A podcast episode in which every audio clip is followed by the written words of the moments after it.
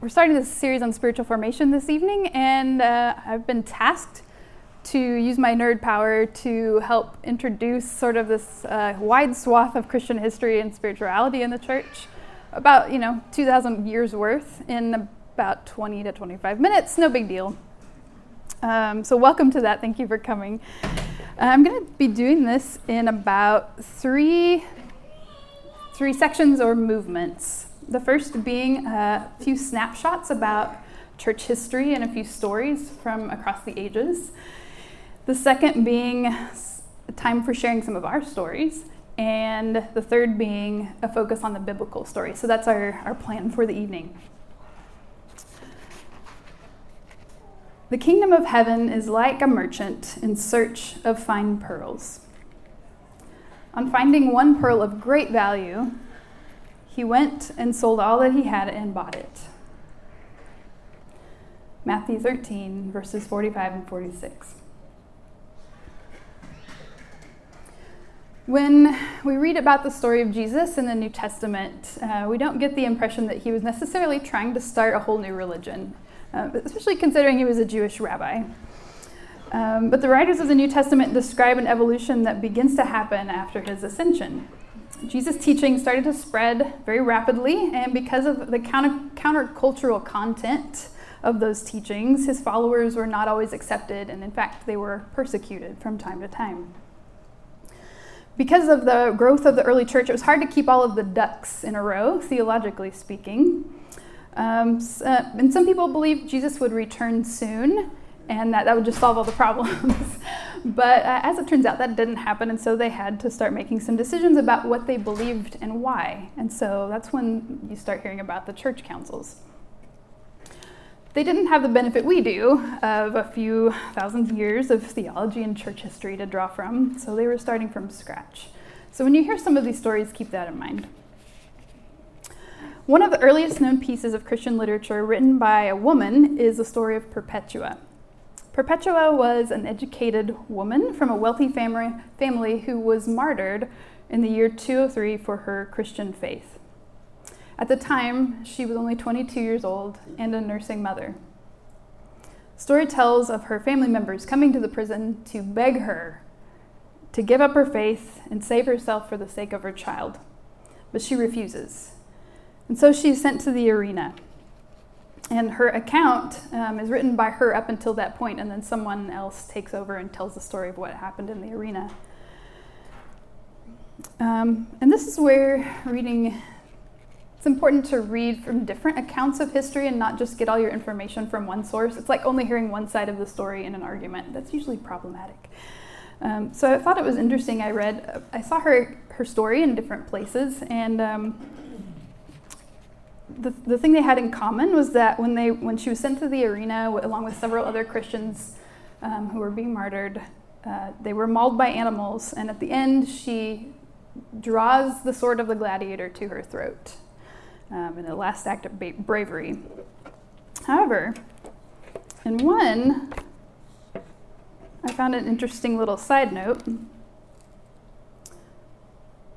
After a, she had been sort of thrown about, around by a wild heifer, it says. Uh, then, having asked for a pin, she further fastened her disordered hair, for it was not seemly that a martyr should suffer with her hair disheveled, lest she should seem to mourn in the hour of her glory.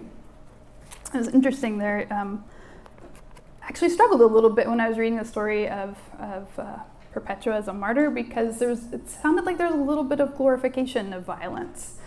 Um, but again, remembering through the lens of history, um, times were different.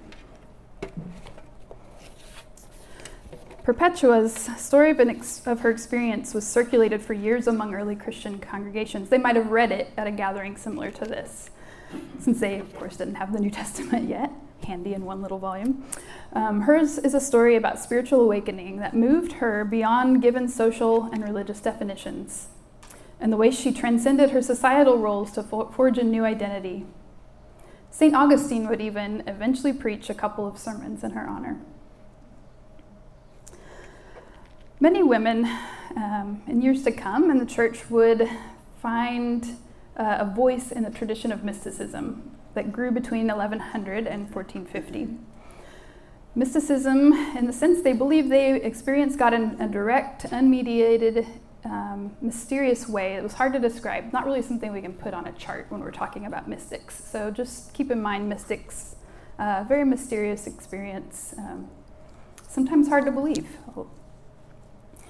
Um, it turns out there are more female mystics than male um, as we take a look at their writings, um, probably because um, women in their isolation in convents had opportunity for more meditation, contemplation, prayer. Uh, they were teaching, preaching, caring for the poor and sick, um, counseling, doing personal visits. So that's the theory behind why there may be more women than men. One of these was Catherine of Siena from Italy, who was born in the mid 1300s.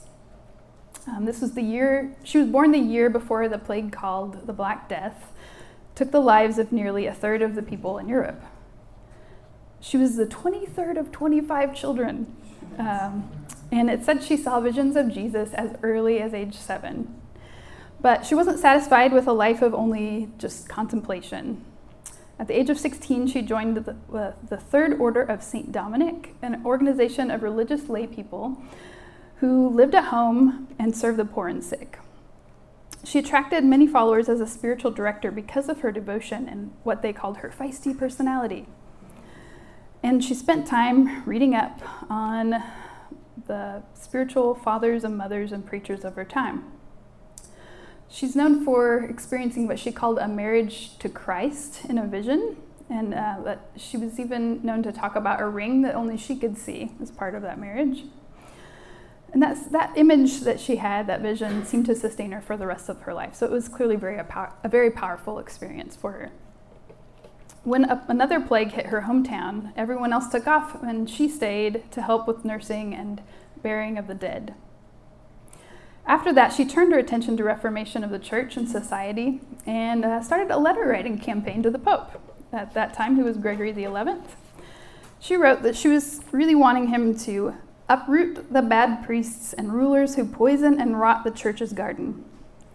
Alas, what confusion is this, to see those who ought to be a mirror of voluntary poverty, meek as lambs, distributing the possessions of Holy Church to the poor, and they appear in such luxury and state and pomp and worldly vanity. Kind of reminded me of some things I've heard Pope Francis say. The communal life of the monastery uh, gave women some more autonomy and freedom, especially rec- reproductive choice, which they might not have had if they had gotten married. Um, and the convent also offered them protection, education, and additional leadership opportunities. At the advice, advice of a friend, I recently started watching uh, uh, a Mexican series that was recently acquired by Netflix called Juana Inés.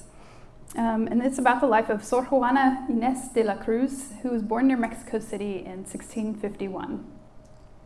Her family noted that even as a very young child, she had a thirst for knowledge and was so obsessed with her grandfather's library that she had to be dragged out from time to time. So they eventually sent her to live at the viceroy's court, hoping that that would give her some more opportunities. The first convent she entered um, after that was too strict. So she entered the convent of Saint Santa Paula of the Hieron, Hieronymite order, where she became a, a, a, writer of many different kinds of uh, works, including poetry, satire, carols, plays. Um, she studied science and philosophy and collected thousands of books in different languages. Um, a new viceroy and his wife came to the city, and um, Juana would uh, write some erotic po- love poetry to uh, the wife of the viceroy. And uh, she was befriended by them, and they acted as her patrons. One of Sor Juana's most famous works, El Sueño, or The Dream, described the soul's desire for knowledge and her experience of finding intellectual enlightenment. She found that her studies of rhetoric, physics, music, mathematics, architecture, law, history, astronomy, all these things she thought were helpful for, for her in understanding the scriptures of the Bible. And so um, she continued to defend the rights of women to be educated. Her knowledge and fame seemed to threaten church leaders of the time, um, who eventually investigated her for her conduct and forced her to give away her library, um, although some sources say that she sold it. That's why we read different accounts. Uh, most of them say that she was forced to give it away. And then she um, died not long after that, a year later. One other story I'd like to share from you, it's just a snapshot, is that of Samuel Green. He was a man born into slavery in the United States in 1802. When his enslaver died, he was able to buy his and his wife Kitty's freedom, but not their children's.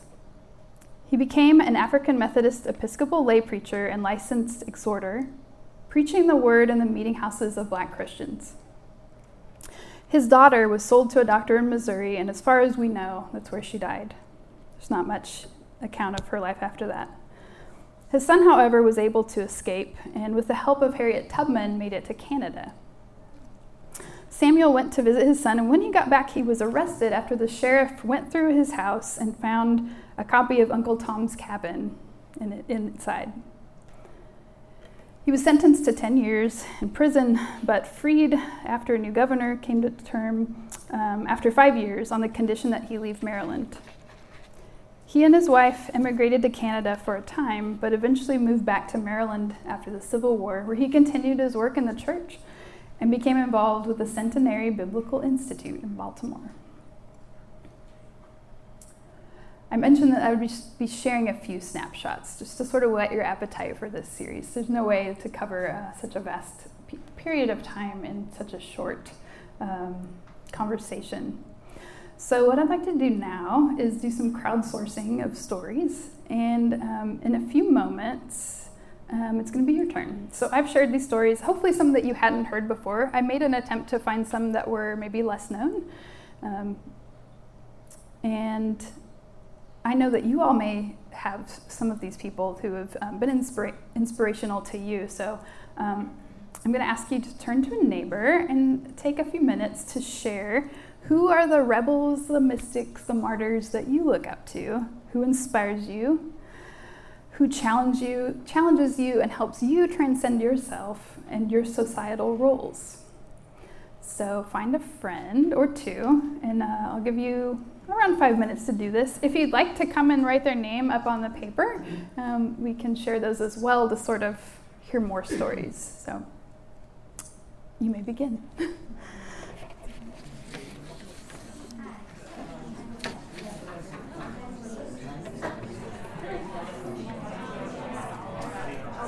All right, I'm going to have to ask you to draw it to close.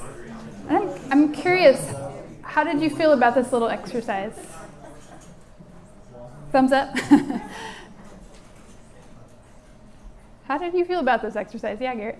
We quickly went abstract. We were talking about uh, religious um, rebels and martyrs, and next thing we know, we're talking about Pearl Jam and Jackson Pollock. it went like really far, really fast. That's fine. I like it. Anybody embarrassed by who who your person was? I'm embarrassed by when we break up into groups and various things. Intimidating. In general. Okay. And that's interesting coming from that one. if you knew her when she says things like that, but when you when you interact with the group, even people you know, you find out that little bit more about them. Mm-hmm. Of what, you know, what kind of makes you tick. Yeah, that's one of the reasons we do this. Um, storytelling and sharing our stories is a big part of the open table. Um, we know you could go pretty much anywhere on a Sunday and just hear someone like doing the talking head thing, but and having the chance to sit down with your neighbors and have a meal and, and have some deeper conversation is important to us. So we try to make time for that every time we get together. Um, you can feel free to add to this um, either now or later, but I'm going to continue uh, with a final few words on the biblical story, which I started earlier from the Gospel of Matthew, in which Jesus said, The kingdom of heaven is like a merchant in search of fine pearls. On finding one pearl of great value, he went and sold all that he had and bought it. Okay, real quick, by show of hands, how many of you were here when Dr. May was with us talking about New Testament parables and how we can read them? Okay, small handful. It was a while back, it was last year sometime. Um, the podcast is on our website if you really want to see it. It's um, under First Century Politics. Um, But for those who weren't here, I'll, I'll give you a one sentence synopsis, which is um, If myths help us sleep at night, parables keep us awake. If myths help us sleep at night, parables keep us awake. So, in other words, if we're reading a parable of Jesus and we end up with a really simple answer at the end, like this means this, this means this, then we might need to keep reading it. um, so, uh, a lot of times when I've heard this verse uh, preached or taught on, I hear that the merchant is us and the pearl is the kingdom of God or God, um, which is another one of those readings, which is okay, but not as really thorough as it could be. Um, maybe not as challenging as it could be. Um, one of the reasons for that is that um, with that reading, if, if, if, God is the pearl and we're the merchant, um, it kind of makes the kingdom of God into a commodity that can be bought and sold. And there's a problem with that because we believe in grace and God's love, which is given freely. Um, and there's also a problem with seeing us as the merchant because merchants weren't seen in a necessarily positive light in uh, ancient Israel. So, um, this form of merchant would have been similar to the kind of merchants that Jesus kicked out of the temple. Um, so, let's not maybe put ourselves in their, in their shoes just yet. Um, it's also not like this merchant gave up everything that he had. He didn't make much of a sacrifice because he sold a lot of little things for one big thing. He still had that valuable thing. Didn't sound like he took a loss. We don't get that, that impression. He didn't sell the sell it and give the proceeds to the pearl to the poor. Um, so what's going on? So it said that the merchant goes shopping for fine pearls. So that's that's on his to-do list. He takes that to the store or the market, and um, but he ends up with something else, something different than what he went shopping for or trading for, something unexpected. Sounds like he maybe incorrectly assessed what his desire and his goal was for the day. Um, but he's able to recognize what for him is something of true value and can do what he needs to order in order to obtain it. So there's something transcendent, mystical, unseen, and unknown about this whole interaction, about this pearl. Once he purchases the pearl, he's done shopping. He's no longer a merchant because he doesn't have any more goods. He's removed himself from the, the, cycle of buying and selling. So not only did he break the cycle, he stepped out of it entirely. He's no longer a merchant. Now he's just that guy with the awesome pearl. Let's, uh, let's not kid ourselves that there are no economic implications to this parable. Because we know that there are some cases when Jesus asks someone to give up everything they have as far as money and resources and possessions. That, that does happen in Scripture. And I know some people personally who feel uh, a call from Jesus to do exactly that. Sometimes going all in, though, is uh, yes, about giving up money and resources, but it uh, also about giving up other comforts in order to obtain whatever that ultimate concern is that pearl is. A person may give up status, friendships, family relationships, time, security. This parable uh, challenges us not just to think about what our own ultimate concern is, what our pearl might be, but also if we know what the ultimate concern of our neighbor is. One person's pearl might be something you and I take for granted. For example, Samuel Green from the story I read earlier, he might say his pearl is freedom for him and his family. While Sor Juana Inez from the other story might say knowledge. This is not an easy process, um, and I don't have an answer for you. Um, and you can tell from these stories that we've heard that um, many difficult things are in store for us as we seek that which is the most valuable, that thing of utmost concern. Um, it requires an ongoing commitment to Jesus' command to seek and you will find. I like the part where it's not finding the thing, it's not the end, it's not the winning that's the important part, but the seeking.